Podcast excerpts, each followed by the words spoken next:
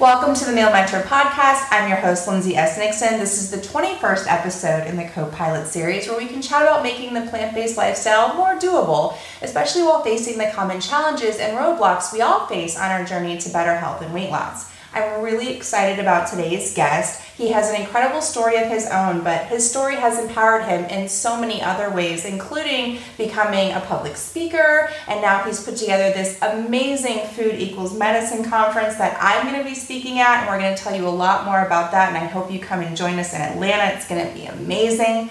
But before we jump in any deeper, let me give a big hand in welcoming Benji. Hey, Benji. Hey, Lindsay, how are you? Thank you so much for coming on the podcast today. Well, thanks for the invite. I appreciate it. Yeah, I'm really excited to talk not only about your incredible story, which I saw was recently featured on Forks Over Knives, so congrats there. And we're going to have you as a Herbie over the week on Happy Herbivore.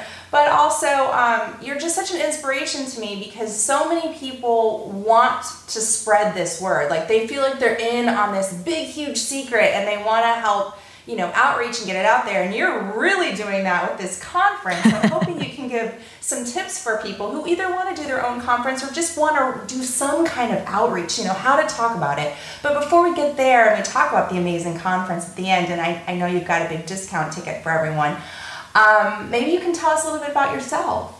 Sure. Well, um, I live in Atlanta with my wife and have lived in Georgia I was born here and spent most of my life here with a few detours out of the state for work Went back when in my an earlier career. And um, but I've been I, I, consider myself a lifelong Georgian and went to uh, school in Athens, home of the University of Georgia, and went to college here in Atlanta at Emory University. And was always um, heavy, fat, whatever you want to call it, overweight. I was always a big guy, um, starting probably late elementary school or middle school, I think we called it then and just uh, when I went to college in the 90s, uh, I, I, went overweight, but at the end of the four years, I was definitely more than overweight. I was I was very heavy, and then as the years went on, my habits didn't really improve, and before you know it, um, I was 278 pounds at the at my heaviest on my five foot five frame, which is oh which is really large. Yes, that's very big for five five.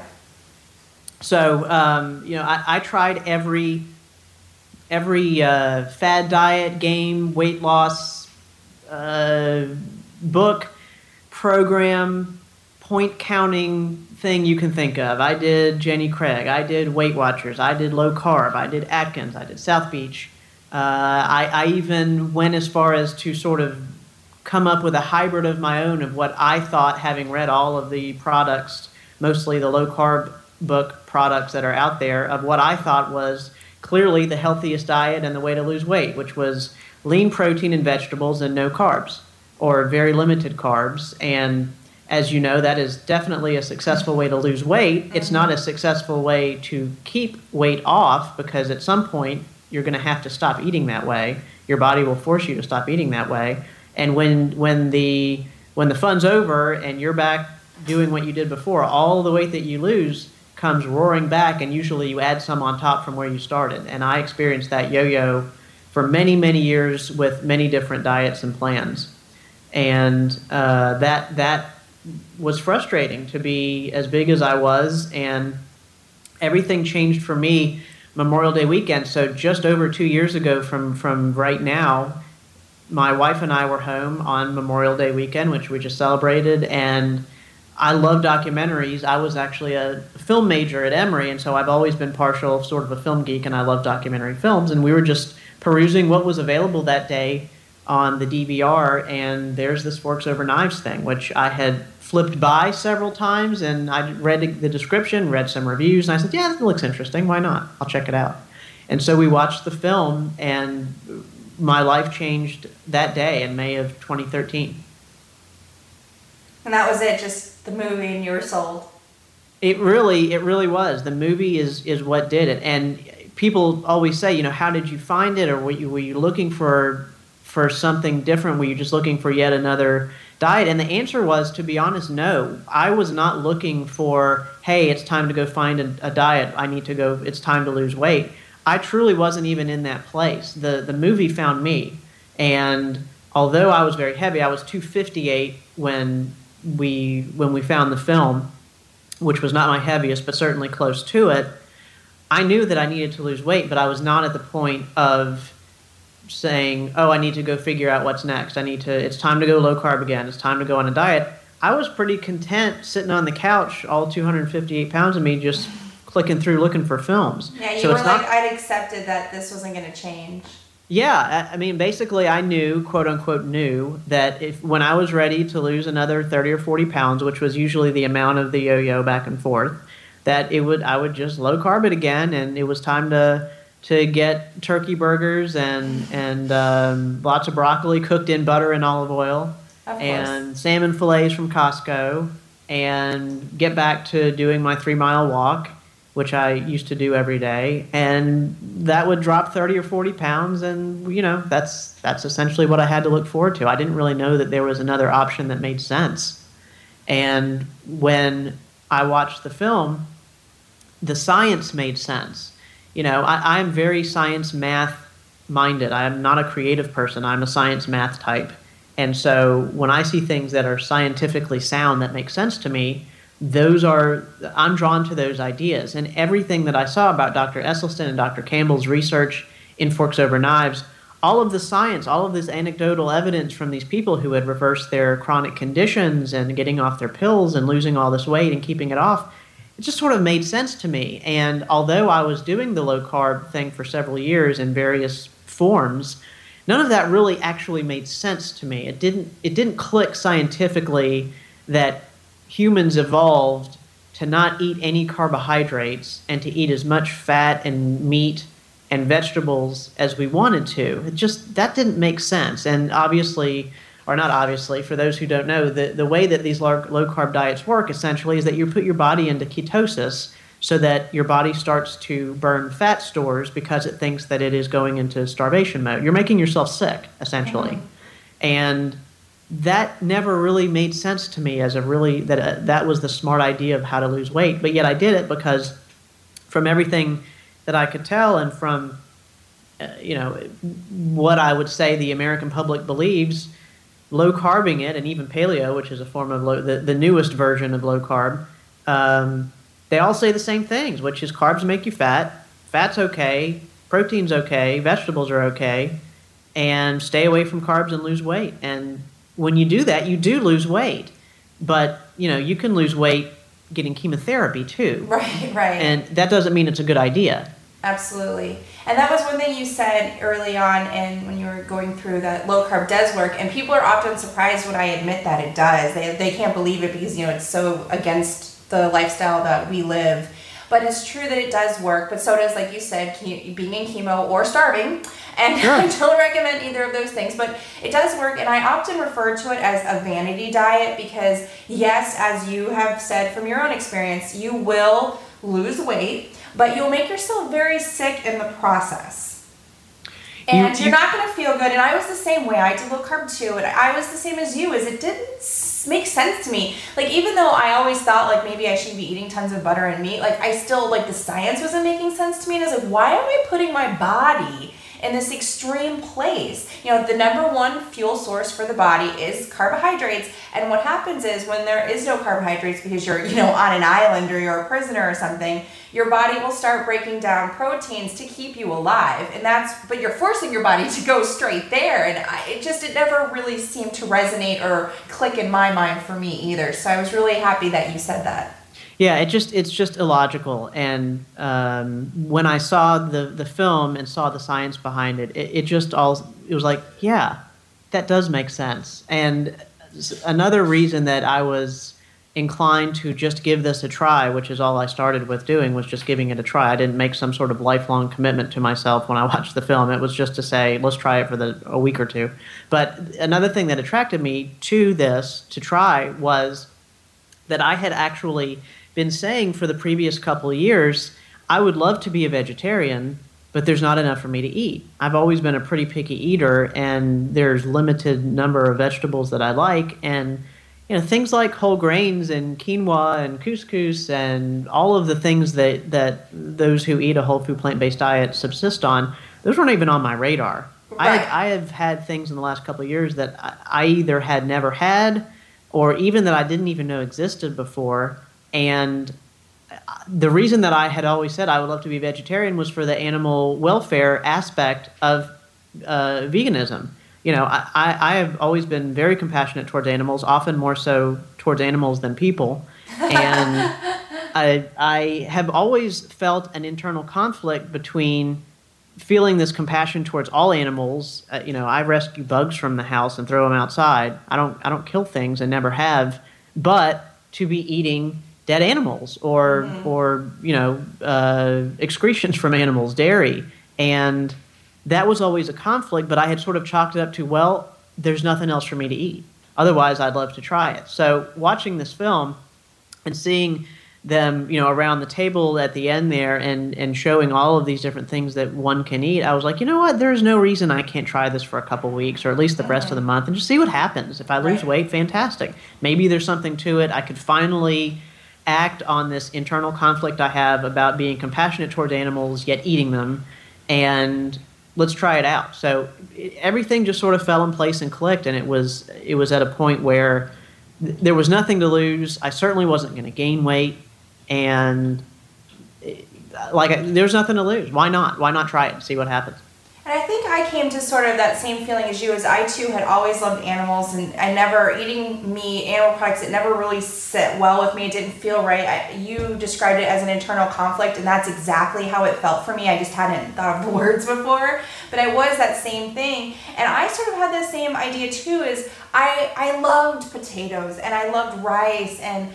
I, you know, my mouth would water just seeing them, and I would never let myself have them because, you know, they make you fat and I but I always that's what I wanted to eat. I right. always wanted to eat these grains and these potatoes and this corn and everyone's like, "Oh, it makes you fat, makes you fat." And finally I was like, "Well, you know, I just I'm to eat it. And if I gain another 10 pounds, like whatever, I'll just figure out how to lose it, but like I'm just gonna, gonna try this. And I remember the first time I kind of like ate a potato after I think having sworn them off for most of my life, and I could have cried. Right. And oh, I absolutely. remember thinking, not only is this so good, but it was like I felt even in my body like it's finally getting what it wants. Right. It's nourishing. You're, that that nourishment is finally there, and I'm with you 100. percent The the idea that you can have all of these starches, all these starchy foods, which of course we're all drawn to because they satiate mm-hmm. us. It's what we're supposed to be eating. Um, as Dr. McDougall says, we're starchivores. The idea that you can eat these foods and and lose weight and be healthy and avoid chronic disease and stop contributing to the destruction of our environment and save animals. It's like this is a win-win, yeah, or even like a win-win-win-win. Win win. Yeah, there, there's no downside other than not eating these things that were making you uh, making us sick and you know did i enjoy a good steak sure i absolutely did do i did i did i and do i love the taste of salty cheese yes i do um, do I do I miss meat? No, not one bit. I do miss cheese, and I think that one reason why it's so much easier to move to a plant based diet, um, although some of the some of the what I'm about to say is violating the whole food plant based diet, but there, the fact that there are so many fake um, vegan friendly foods in all of the food groups I just mentioned cheeses, milks, yogurts, meats, breakfast meat, you know, dinner mm-hmm. meats, you name it, makes it so that if you have some urge or desire to have uh, some cheese on a burger, um, or you don't want to be the person off in a corner at a, at a Fourth of July cookout, there's a there's a there's an app for that. There's a you know there's a solution yeah. for that, and that is to get a plant burger or open one of your books and find a recipe for your own plant burger and get some of the delicious, albeit not terribly healthy, vegan cheeses that are on the market.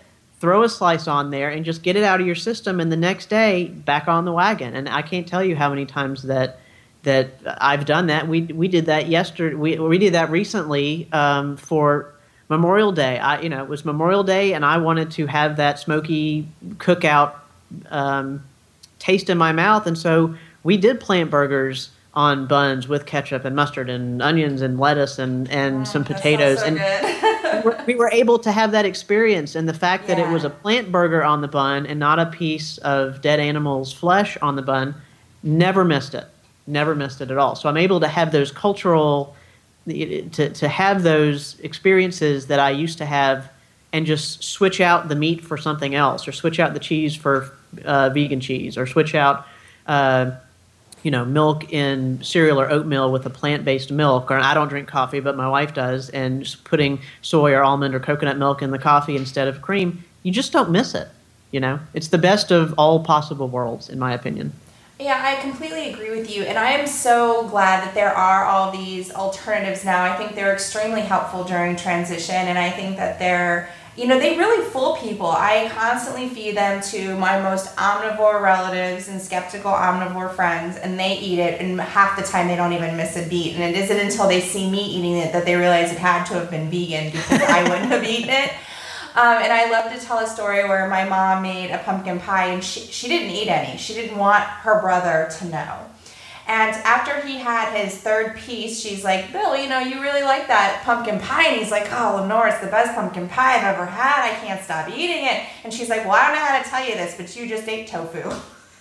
That's great. I love it. and he, the face was unbelievable. And then at that point, she served herself a piece. And um, but yeah, no, I've definitely noticed that too. And when I first, you know, transitioned to a vegan plant-based diet, there was very little. I think there was like two patties in the freezer section of the grocery store, and now there's like an entire case of them. And I remember it was real hard for my husband because he loved cheese, and I often think had there just been some non-dairy cheese substitutes out there, soy, almond, as there are now, it would have been so much easier for him. But um, so I do think they're wonderful to have during transition, and they're nice to have, like you said, for these emotional treats. I was at a baseball game recently, and I can't tell you how excited I was to have a vegan hot dog at a baseball game. Healthy, no, but once a year, once or twice a year, when I'm at a baseball game with my family, it was fun. Absolutely, and those those spoils, those treats, and those times to jump off the wagon, as long as you have the willpower to jump back on it, I think are very, very important. And I think that it it it, uh, it prevents us from having to try to strive for perfection. And I know that you say over and over again, mm-hmm. progress, not perfection.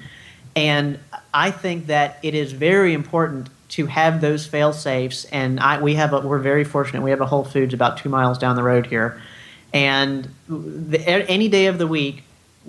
If, if we're not cooking or it's been a bad day or we're just exhausted, to know that I can drive down the road in five minutes and go to a hot, uh, you know, a hot bar, a prepared food bar, and find 10, 12, 15, 20 different things that allow me to stay on my plan of never eating meat, dairy, eggs again for the rest of my life and have delicious food.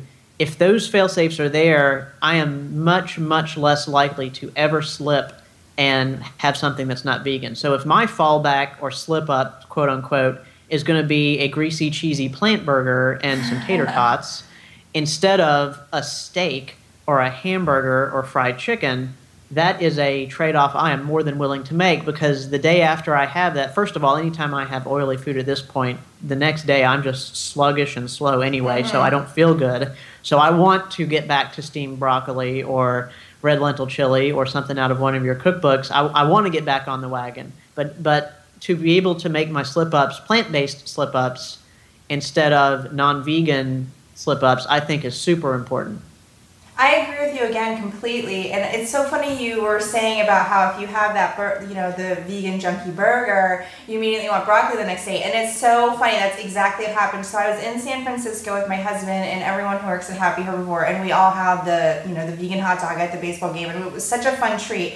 And the next day, all of us were like desperate for salads. All we wanted was salads and vegetables, and we all felt sluggish. And a couple of us had some t- like not bad tummy troubles, but we just we didn't feel our best.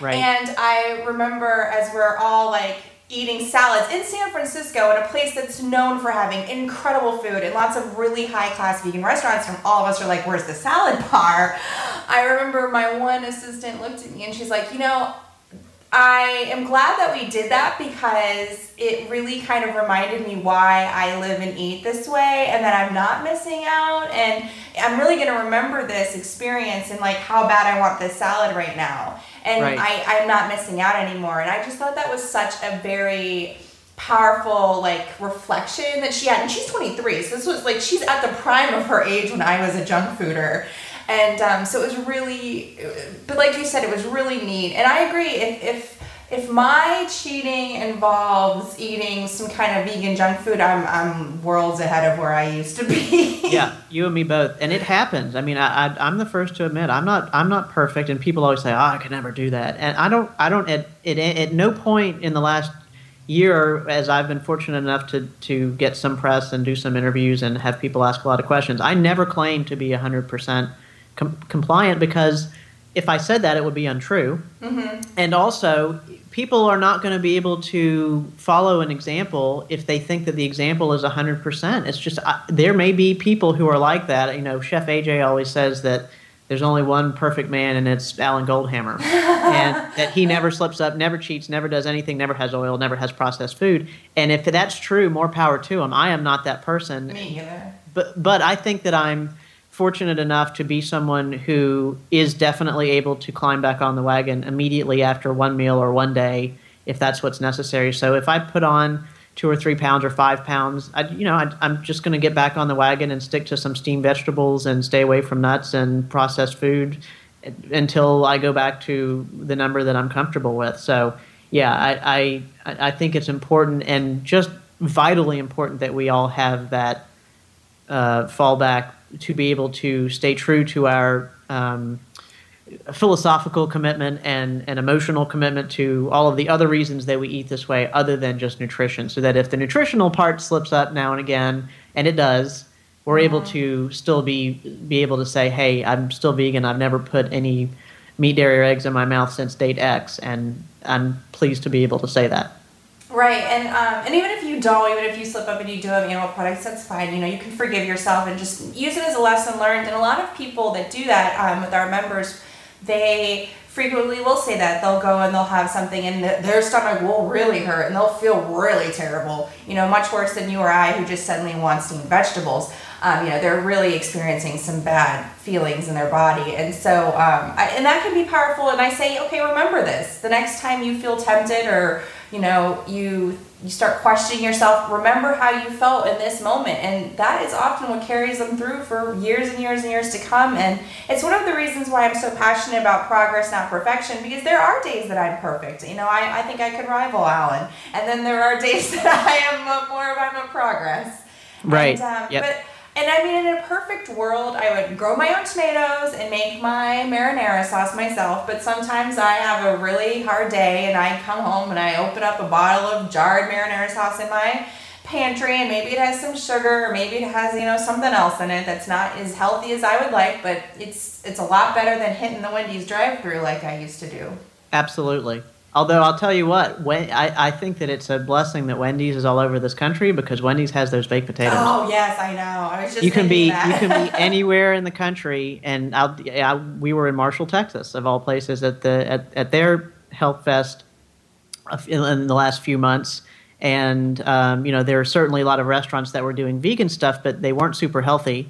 And um, my wife and I were driving back to the hotel trying to figure out what we were going to get. I can assure you there are no super healthy uh, not a lot of organic produce floating around Marshall, Texas, and um, passed a Wendy's. I said, you know, we'd never do it, but you know, Wendy's has those baked potatoes, those big fluffy potatoes, and so we ended up eating in the hotel some salsa from a Walmart on a baked potato from a Wendy's, and it was a delicious meal. And anywhere there's a Wendy's, you can easily have a compliant meal. Right, and there's usually a gas station near a Wendy's that would sell the salsa. If, right. If there's not a Walmart, because I do that. Yeah, it's funny. I when we were driving back from San Francisco to LA, my team and I, and we'd you know been in San Francisco a few days. It was amazing. All of us eat potatoes on a regular basis, like every day, and um, we hadn't had them there because we were sampling this or eating that. And we all were stalking the highway exits looking for Wendy's because we all wanted potatoes that bad. Let's let's all uh, let's hope that, that they never get rid of those. They've been on the menu, I think, since the 1980s. Yeah, so I, don't, I don't think that they will, and I hope that they don't. They had sweet potatoes for a while, which was exciting, and those didn't didn't stay as salad. Those didn't take, yeah. The regular potatoes do. They also have salad there too, but we were all like, "Wow, I need it." And my husband was laughing. He's like, "I knew we should have just put the pressure cooker and a bag of potatoes in the back of the car," and I was like, "Yes, we should have." yeah, that, but we were all. Right. It had been like four days, but we all were like, we wanted to feel that satiation and that it's just there's something about eating a potato that I feel like just nourishes you in a way other things don't. And we were all like, I want a potato. Agreed. And um, yep. sadly, there was no Wendy's on the five, and I was like dying. And so I came home, and the first thing I did was I made potatoes. That's funny. That's great. But um, but you know, one thing is I don't think you told us how much weight you lost total, which is amazing. Um, I lost 130 pounds, It's crazy about. and which is. Just over half my body weight by a pound or two. And uh, yeah, I'm. Uh, it's uh, it's real exciting. And as I never really had a hard goal, um, I would just I, I went in phased. I went in staged goals. So when I started, my goal was to get down to my wedding weight, which was 204, and just sort of experience that and feel it and reassess. And I got there, and it was clear that I had quite a ways to go. And so I said, "All right, I'm going to shoot for 180, see how that feels," and hit 180. And then it was 165, and then it was 150. And from 150 down, I just sort of continued to go until I felt like it was about that, uh, until it was about time. And to be honest, I would be happiest a little bit below 130, more like 122, 123. But my body has sort of settled in closer to 130, 132. So uh, I lost 130 pounds. My I think my equilibrium sort of kicked in and put five or six pounds back on, which is probably going to be around where I stay. Um, but you know, perfect world, I would love to be about 10 pounds uh, lighter than I am right now. And that's one thing that I've noticed with myself and a lot of our members too is we often will pick a number and it ends up being kind of arbitrary. And I my favorite thing to tell people is forever, you know, I wanted to be 120 or 130 pounds. Like I don't know where I got these numbers from, but it was like just my obsession. And I would mm-hmm. just keep trying and trying and trying. But the truth is, is, I just wanted to fit in this pair of jeans. I bought this pair of jeans 10 years ago. It was a limited edition. They were never going to make them again. And the last pair was two sizes too small. And at that point in my life, I was pretty overweight. And so I knew I have to lose weight. I'll fit into these jeans at some point. Um, and so I carried them around for 10 years trying to fit these jeans. And when I finally did get in the jeans, thanks to a plant, you know, a plant-based diet and following meal mentor meal plans, um, I was 130 pounds, not the 120 that I so longed for. And I realized, and I, I still like you, I was like, oh, I still want to get there, I want to get there. And my body just kind of finally leveled out, and it's no matter how perfect I eat, no matter how much I exercise, I, I don't get down to that that weight, um, I realized, okay, I really ended up getting what I wanted. I feel great. I feel the best of my life. I'm super healthy, and I fit in those dang jeans. Right, right. So, but I do like that you had those benchmarks. You're like, okay, I'm gonna, because you have to have something to start with. But I do Absolutely, to yeah. people don't get too obsessed with No. you know something because um, there there's other ways to quantify your goal. Yeah, I, I just I'm just more comfortable not making absolute declarations and uh, if my initial goal was 130 pounds, that's an awfully big mountain to climb. Right, mhm. by doing it in smaller chunks and just saying, "I'll see how I feel," yeah, uh, I love that. it made it a lot more achievable.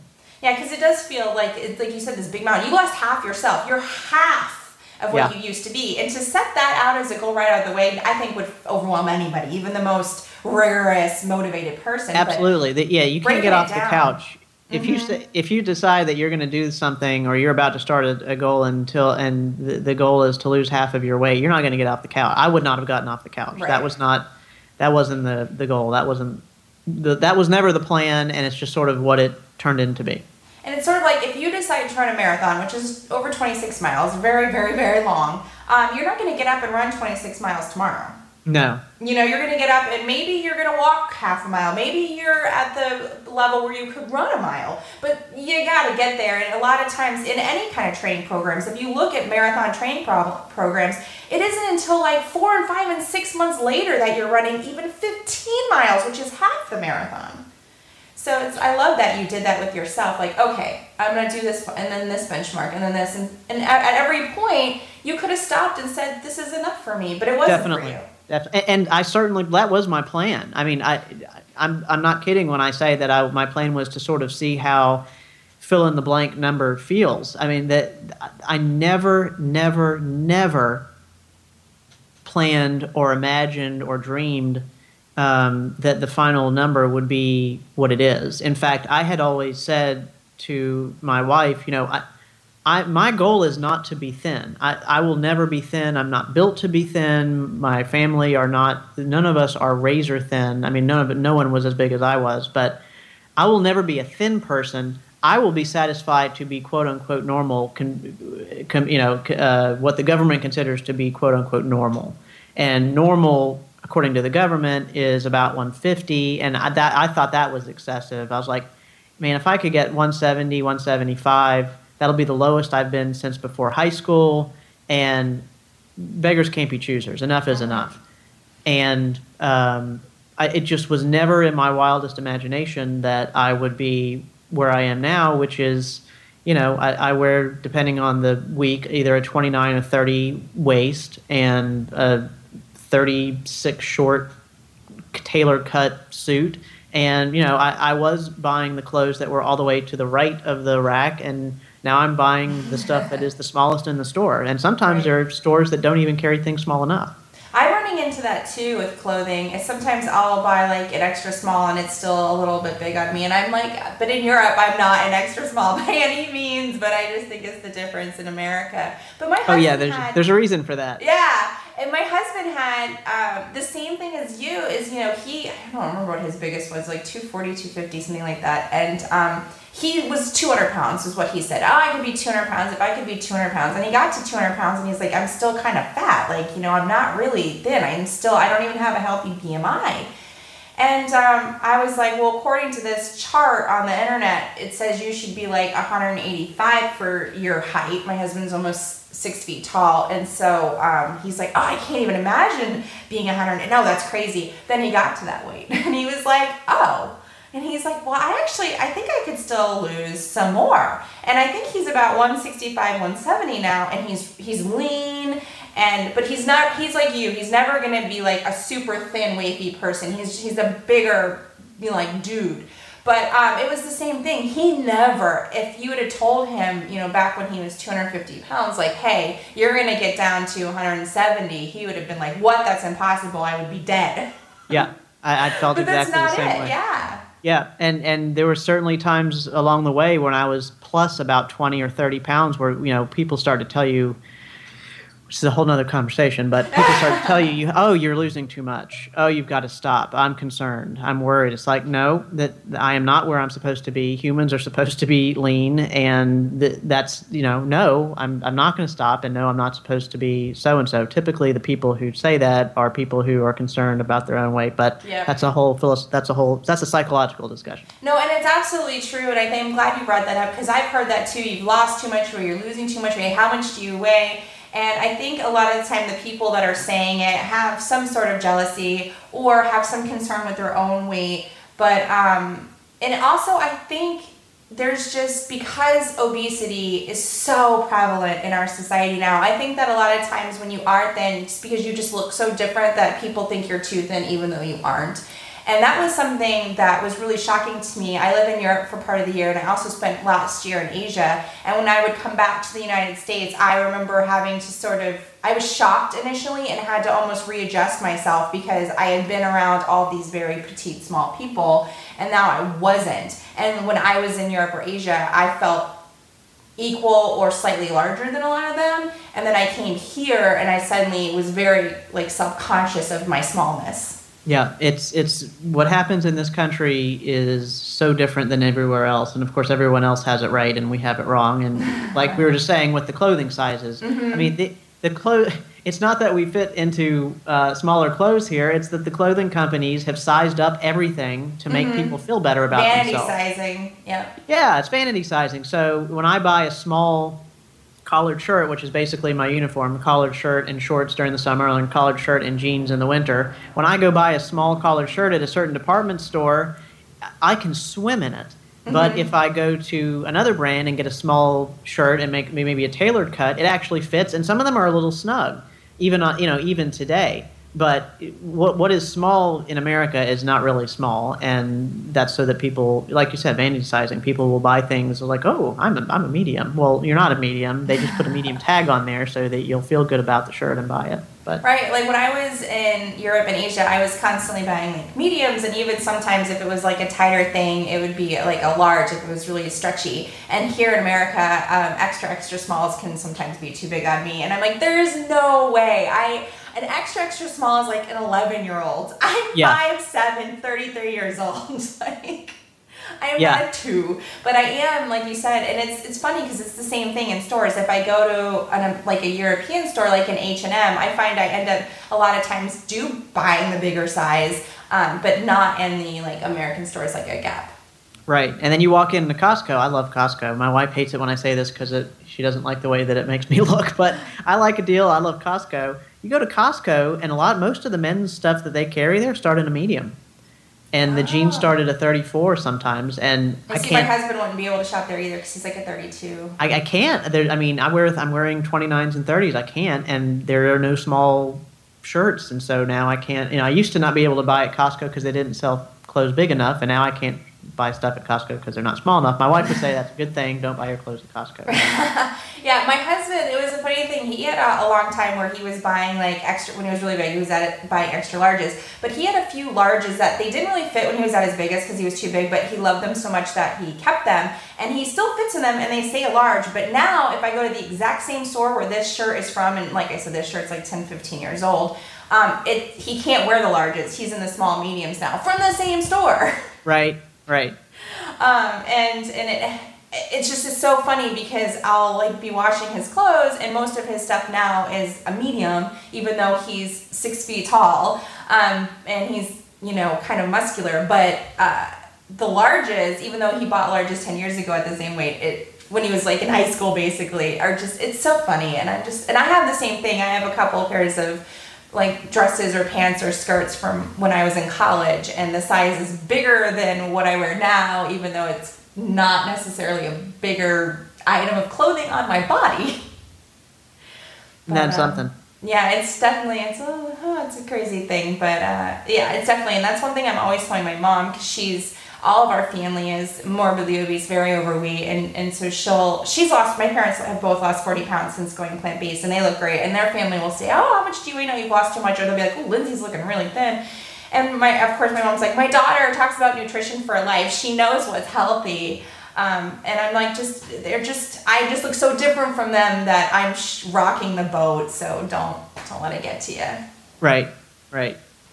So moving on, we've had a lot of fun talking about um, weight loss and sizing. This whole journey for you, and it's been so amazing because it you had basically given up. You tried every diet. You watched a movie and it changed your life. Not just in that you've lost half yourself, which is incredible, but it's really kind of become a career for you. You've really gotten involved with outreach. Now you're putting on this amazing all-star conference in Atlanta, which I, I can't wait. I'm counting the days. It's going to be such a blast. But how did this happen? Like, what made you do this? Why? How? Why? How? Where? Why? Yeah. Like, Um, what, well, what- it you know is I- this? I definitely had a passion um, for plant-based living, and the more I learned, and the more lectures I saw, and, and we attended conferences. We attended a couple of Jeff Nelson's conferences on the West Coast in the last couple of years, where I had been watching the videos from his conferences, and so in the fall of 2013, I said, you know what, we could just jump on a plane and go to the next one. And when I saw that Dr. Esselstyn was appearing at that one, um, I said, I, I want a chance to see him while he's still speaking publicly and who knows how long that'll be. Hopefully, it'll be for 20 more years. But uh, we decided to get on an airplane and go. And then this past fall, in, in fall of 2014, we went a second time. And I think it was on the ride back, which is a long flight from Los Angeles. And um, I was just thinking, you know, there's nothing like this in the South. And we desperately need this information and advice in the South. The Southerners are fat and sick, and more so probably than any other region of the country. And this is exactly where this information needs to be disseminated, and it's not. There, there are no major plant-based nutrition conferences here like there are on the West Coast and there are in the Northwest and, and other major cities in the Northeast. We ha- we do have local veg fests as most cities do, but they are not health oriented at all. And while I think that it's wonderful from a um, uh, from a vegan standpoint and vegetarian standpoint, they're not health promoting conferences by any stretch. And I wanted to bring here what is so common on the West Coast, which is these plant-based conferences where all of these leaders and pioneers and teachers and and surgeons and cookbook authors and celebrity chefs could teach could, could be in one place so that not only for people who already live this way could attend and see some of these pioneers speak in person but also so that we could outreach to reach out to the community and try to educate people and and and welcome members of the medical community and in my wild dreams, I wanted to have it be qualified for continuing medical education from a prestigious medical school, which we have achieved. And um, so, you know, I, I, call myself a serial entrepreneur in that I have lots of different businesses. I have had lots of different businesses in the past. Um, I'm like a cat, except with instead of nine lives, I've probably had nine different businesses or careers. And so I felt pretty good about the opportunity to lay a brand on this thing and make good make a good logo and book a good venue and then reach out to some of these speakers who had who at least know my name although I don't have personal relationships with many of them and just see if I could get a handful of them to do this once and it be successful and sort of steamroll it in future years and to be honest, since starting the the planning process in November, it just sort of has steamrolled and taken on a life of its own. And uh, at this point, the conference is selling very, very well, and we're still several months out. We have 16 fabulous speakers booked. We have a fantastic venue of the Emory Conference Center Hotel. We are accredited for CMEs through the Emory University School of Medicine, which is a, a very prestigious med school here in the South. Um, we are accredited by the Academy of Nutrition and Dietetics uh, so that nutritionists and dietitians can get their continuing ed credits as well. And uh, just, I could not be more excited at the lineup and have just been blown away by the number of yeses I've gotten from the invites that we've thrown out for faculty members, including yourself. You know, we we were hoping that we would get a handful and that maybe we'd get 50% yeses and it's gotten to the point where the agenda is completely full, and I have five or six speakers jumping up and down wanting to speak, and I'm I'm out of space.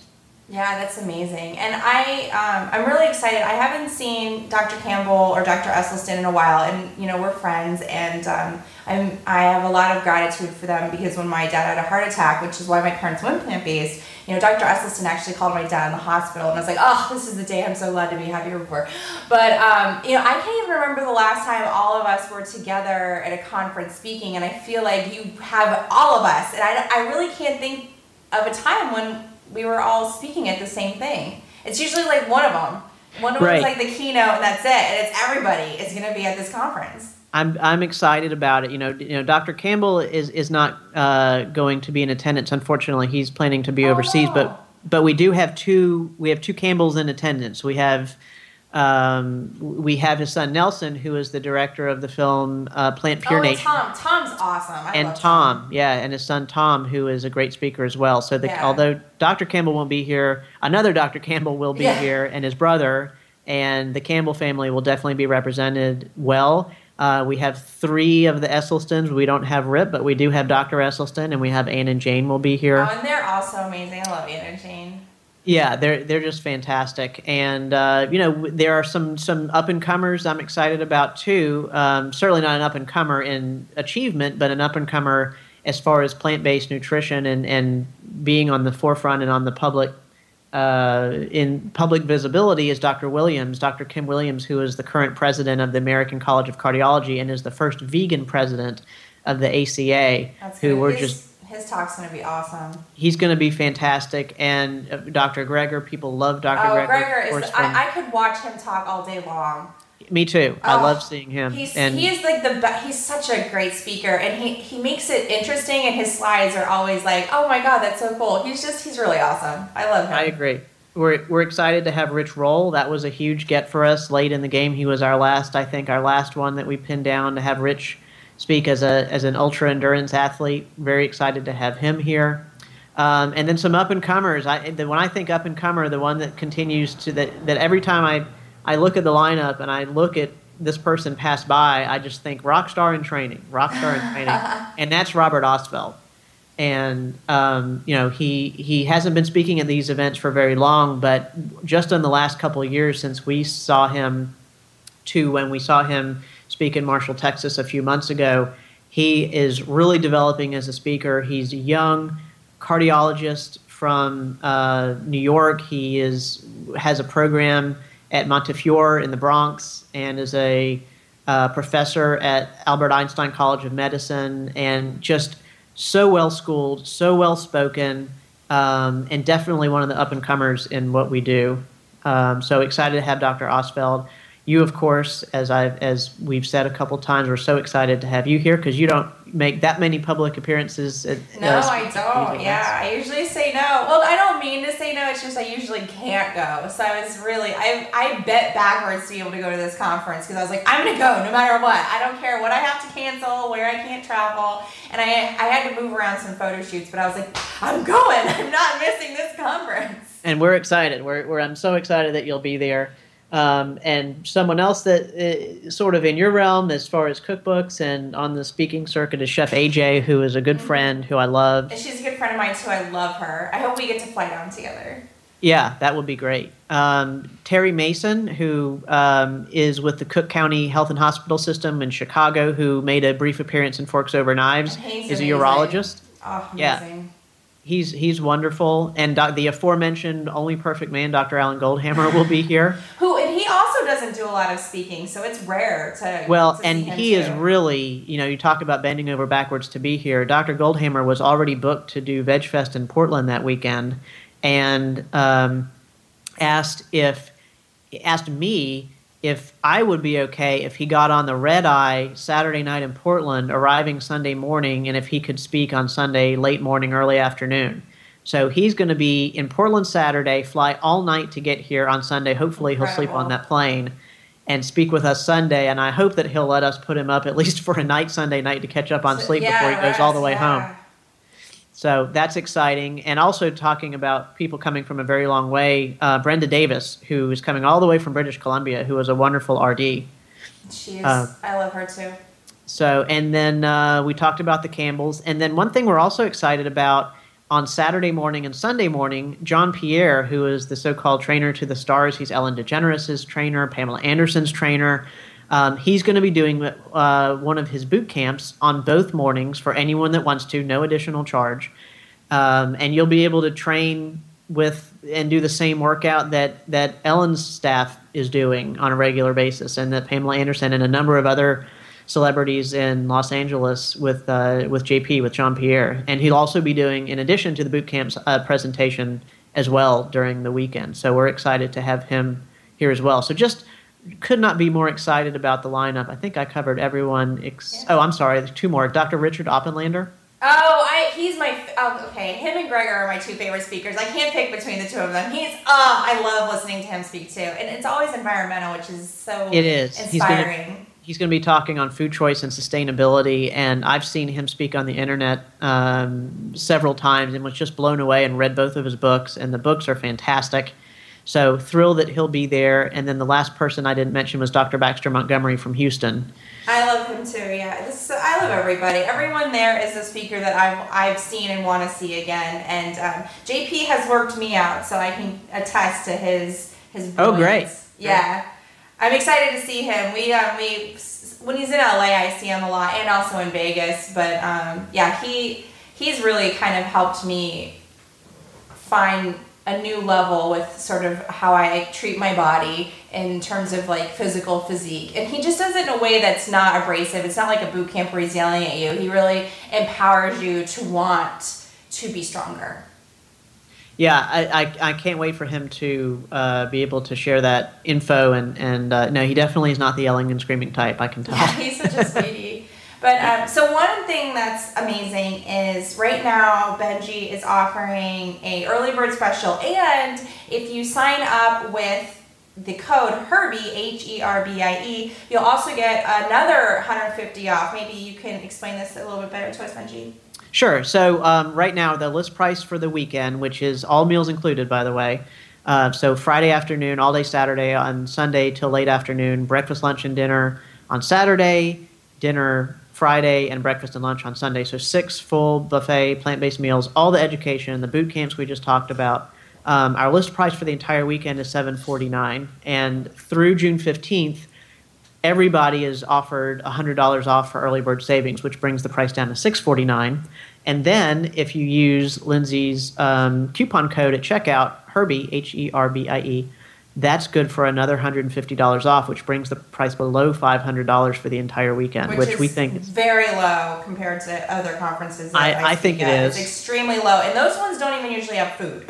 That's yeah. we- We feel like we were able to price it um, at, a, at a really competitive price, so that as many people could get here as possible. So And you're basically June, saving like a third of the price if you sign up. It is. It's a full 15th. one third off if you if you use if you use uh, Lindsay's code and also take advantage of the early bird savings through June fifteenth. You are saving a full third off of those tickets, and then after June fifteenth, the early bird savings will go away, but You'll still be able to save the $150 by using that Herbie discount code at checkout all the way until either we sell out, which is not going to happen because this place holds a lot of people, or you know, all the way till right before. Well, I don't know. As much as been selling already, it, I think it might sell out. Well, I hope it does. Listen, that would be a great problem to have. It wouldn't be great for people that didn't have their tickets yet, but it would be great for our event and certainly would ensure that we're able to do um, some really amazing events in the future if it if it is that successful. So uh, that $150 discount is good as long as we sell tickets. I'll just say that. And um, you sort of tag team that on with the $100 early bird discount through the 15th, and you're saving one third off the ticket. And one thing that's kind of a surprise, but we can tell all of the listeners, is my parents are actually going to be there, and they don't make public appearances ever. Which is so exciting. That's going to be a lot of fun. Yeah, and so they're going to be there, and they're going to also help me with my presentation, and they're going to talk a little bit. But um, they are dying to meet everybody, all of the fans, all of the people, and they want to inspire others with their own story too. And so, but they don't, they don't come out and do it. They're they're not in this public realm. They're very private people, but they they when they heard about the conference, they never want to come with me because I ask sometimes, "You want to come?" No, no, I can get you a ticket. No, I want to go. They can we go, please? We'll we'll volunteer just to be able to go. And I was like, "Oh, I'll ask Benji. I'm sure he'll say yes." And so I'm glad you did. And they're so excited to come and and help and speak and inspire. and and we're excited to have them here. That'll be a lot of fun. Yeah, and the one thing I guess to sort of end this amazing podcast, it's been so fun having you, Benji, is um, for someone who wants to do outreach on a smaller scale, maybe they, they don't want to do a big, amazing conference like you, what's something someone can do in their community?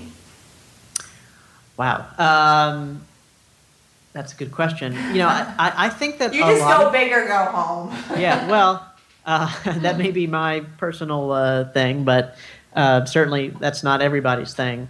You know, I, I think that um, there's so many resources available on Dr. Barnard's site on pcrm.org, and I think that his Food for Life program has helped a lot of people reach out to the community without going huge. You know, by becoming qualified as a, and you may know more about the Food for Life program than I do, but my understanding is you sort of take a training program, and then once you're uh, accredited as a Food for Life instructor, you're able to teach classes to the public and teach this way of living, but actually be hands on and teach how to cook. Is that your understanding? I yeah, I don't know a ton more than you, but that sounds right. Yeah, I mean, I, I think that sounds for, for people who love to cook and who love to teach and share. That I think that's a good that's a good way to start. And of course, the other the other way to reach out in a small way is just be an example. I, I think that living this way and and people who see me, it, it happened less than an hour before we started speaking to someone who. Um, had not seen me in a while, and anytime anyone sees me who hasn't seen me in a year, especially since I even started this, um, there is a conversation that ensues about what happened, how did you lose that much weight, how much have you lost, how did you do it, and inevitably the conversation turns to plant-based living. Oh, you know, how did, why did you do that? Why I could never do that. What about your protein? Where do you get your calcium? The same questions that we all answer all the time from friends and family, and I, I think by reaching out on a on an individual basis when people ask you the questions um, I think we're all affecting change by example, even more so than we could by trying to just to throw ourselves out there and say, "Hey, you should all do what I do," because people get very uh, finicky and touchy when you start talking about what they eat. I don't know why that is. That people Yeah, are so sensitive about what they eat. personal. Yeah, I think feel, people feel like they're you're taking something from them, or I don't know something. Yeah, I very well could be. But yeah, but- leading by example is great. Um, if, if you belong to a church, I've found some people have luck with church potlucks, and it, it, like you said, it just opens that opportunity to have that conversation. Every time someone asks you a question, even if it annoys the crap out of you, which it does after a while, it is an opportunity to educate, as you said, and plant a seed. Literally, yeah. Yeah. So thank you so much, Benji, for being on the podcast today. It's and for more information, we can just go to food over. How do, what's the exact domain for the conference? It's the domain is foodasmedicine. There we go. Food info. as medicine. I was gonna say Food equal, as but I that was medicine wrong. Food is medicine. H e r b i e to save 150. Sign up today and get another hundred dollars off, and you'll see me and my parents and Benji and a whole all-star cast of all of my truly favorite speakers. There's not gonna be one bad seed, bad speaker in the house. It's gonna be amazing. Thank you again, and if you want to learn more about Meal Mentor, visit getmealplans.com.